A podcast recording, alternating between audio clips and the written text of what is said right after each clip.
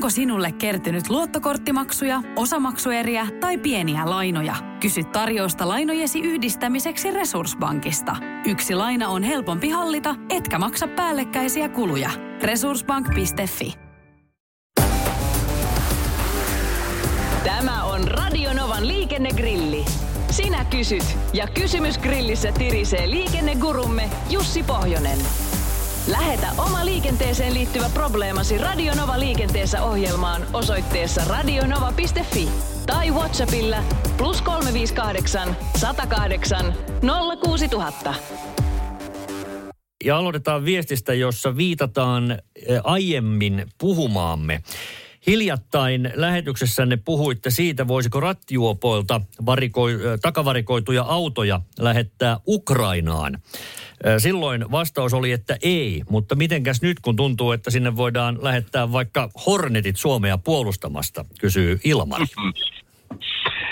No joo, siis en muista, että kantani olisi noin ehdottoman jyrkkä, ei ollut silloin, että tota, ennemminkin taisin pohtia tätä ongelmaa, mikä tähän rattiopon takavarikoimiin autoihin liittyy, eli, eli keneltä se voidaan takavarikoida ja keneltä ei, ja minkälaista kalustoa kannattaa minnekin lähettää, mutta tota, niin, maailma on selkeästi jopa viikossa muuttunut ja itsekin olen kyllä vähän päivittänyt tässä tota, omaa ajatusmaailmaani, koska luin erästä autolehdestä tarinaa, missä tämmöisiä vanhempia hyötyajoneuvoja vietiin Ukrainaan juuri lahjoitettavaksi ja ne olivat kuulemma kovinkin kelpaavaa tavaraa sinne ihan etulinjaan, missä sillä ajoneuvon kunnolla ei ole niinkään väliä ja nimenomaan näin, että kun paikat ovat kovat, niin se ihan kaikista parhainta kalustoa sinne ei kannata viedäkään, vaan tämmöiseen hätäevakuointikäyttöön riittää vanhempikin kalusto. Ja näin ollen tietenkin voisi ajatella, että nythän olisi jollakin vaikkapa vaaliehdokkaalla hyvä tilaisuus profiloitua tässä, että rattijuopolta vehkeet pois ja Ukrainaan.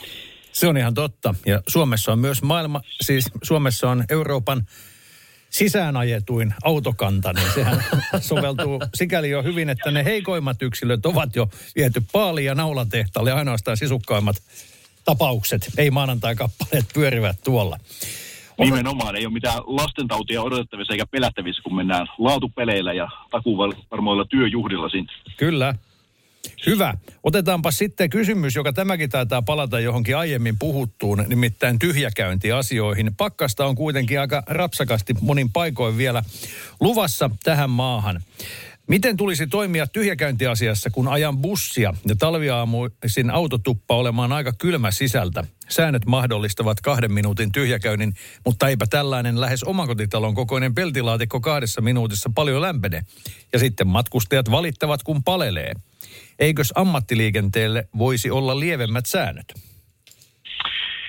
No ammattiliikenteellehän on siinä mielessä lievemmät säännöt, että siellä puhutaan samassa tyhjäkäyntipykälässä, että kulkuneuvon toimintavalmiuteen saattaminen, jos se vaatii. Eli, eli käytännössä varmaan on monenlaisia ohe, oheislaitteita ja apulaitteita, jotka, jotka vaativat niin kuin tämmöistä auton käyttämistä ja se on toki sallittua, mutta tietysti jos nyt puhtaasti minun tulkittavaksi tämä jäisi, niin kyllähän mun mielestä nyt aika lailla toimintavalmiuteen saattamista on sekin, että linja-auto, jos ei nyt sisältä täysin lämmitetä, mutta ainakin sillä tavalla, että sieltä lasit sulaa ja ulos nähdään, niin kyllähän se nyt niin kuin on, on merkittävä juttu, mutta tämä on tietysti varmaan ehkä sellainen kaksipiippunen juttu, sillä varmaan harva taas omalle omakotialueelleen haluaa tyhjäkäynnillistä aamulla bussia roksottamaan ja savustamaan koko korttelia, että tota, paikka ja aika huomioiden, niin tietysti varmaan tilanne on puolensa.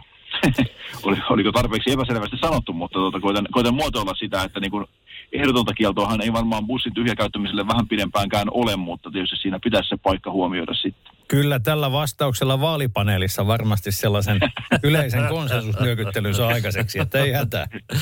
Otetaan Kyllä, vähän, ja vähän, vähän vihapuhetta somen kautta sitten tietenkin, kun ei vastaa kysymykseen.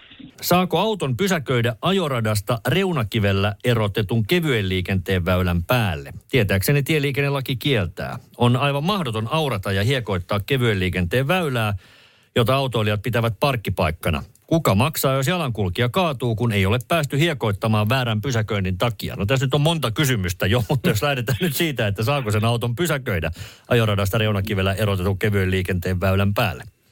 No, kuten kysyjäkin jo tiesi, että ei saa, niin eihän sitä tietenkään saa. Eli kyllä auto pitää pysäköidä sitten niin kuin joko pysäköintipaikalle tai, sillä tavalla kadun varteen, kun se säädösten mukaan on mahdollista, mutta ei tietenkään kevyen liikenteen väylälle. Ja joo, se kieltämättä varmasti kunnossapito ja kaikki hankaloituu, jos siellä pysäköityjä autoja on. Ja se kevyen liikenteen väylän oikea käyttö totta kai hankaloituu myöskin, jos siellä niin kun on autoja pysäköitynä.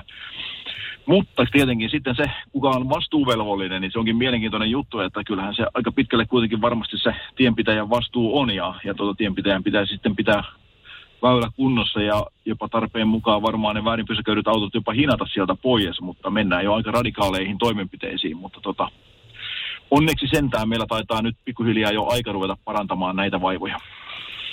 Tämä selvä. Ja sitten kysymys. Saako stop-merkin ohittaa pysähtymättä, jos siten estää peräänajon? Erään helsinkiläisen urheiluhallin poistumista on erittäin jyrkkä ja lyhyt. Jyrkän tienpätkän päässä on stop-merkki, mutta talvella mäki on erittäin jäinen ja liukas. Harva osaa ennakoida jarrutus ei juurikaan auta, miettii nimimerkki Pallohippa. Joo, hyvä ja mielenkiintoinen kysymys sinällään. Kyllähän meillä tieliikenne tietysti velvoittaa ennakoimaan toisten autoilijoiden toimintaa ja toimimaan sitä kautta sitten vaaran ja vahingon välttämiseksi. Eli jos pystyt omalla ennakoinnallisen, eli alta karkuun ajamalla välttämään sen peräänajonimisen onnettomuuden, niin miksi ei? Mutta toisaalta tietysti taas stop-merkki on aika vahva väistämissääntöä osoittava liikennemerkki, eli, eli, eli sitten et saisi kyllä kenenkään toisen eteen sieltä tulla, koska niillähän tulee samanlainen tilanne sitten, että nyt vaara tulee sitten sivutieltä, eli, eli tota, ei nyt varmastikaan lähtökohtaisesti voi stop-merkkiä sillä periaatteella ohittaa pysähtymättä, että jos sieltä sattuu joku perään tulemaan, mutta jos siinä nyt ihan tämmöinen konkreettinen hetki on käsillä ja näet, että nyt onnettomuus on syntymäisillään ja pystyy sen omalla toiminnallani välttämään, enkä vaaranna sillä muuta liikennettä, niin miksi ei tällaisessa poikkeustapauksessa se olisi mahdollista? Radio Novan liikennegrilli. Lähetä kysymyksesi osoitteessa radionova.fi tai Whatsappilla plus 358 108 06000.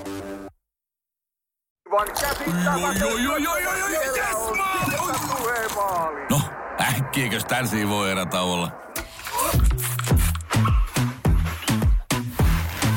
Tule sellaisena kuin olet, sellaiseen kotiin kuin se on. Kiilto. Aito koti vetää puoleensa.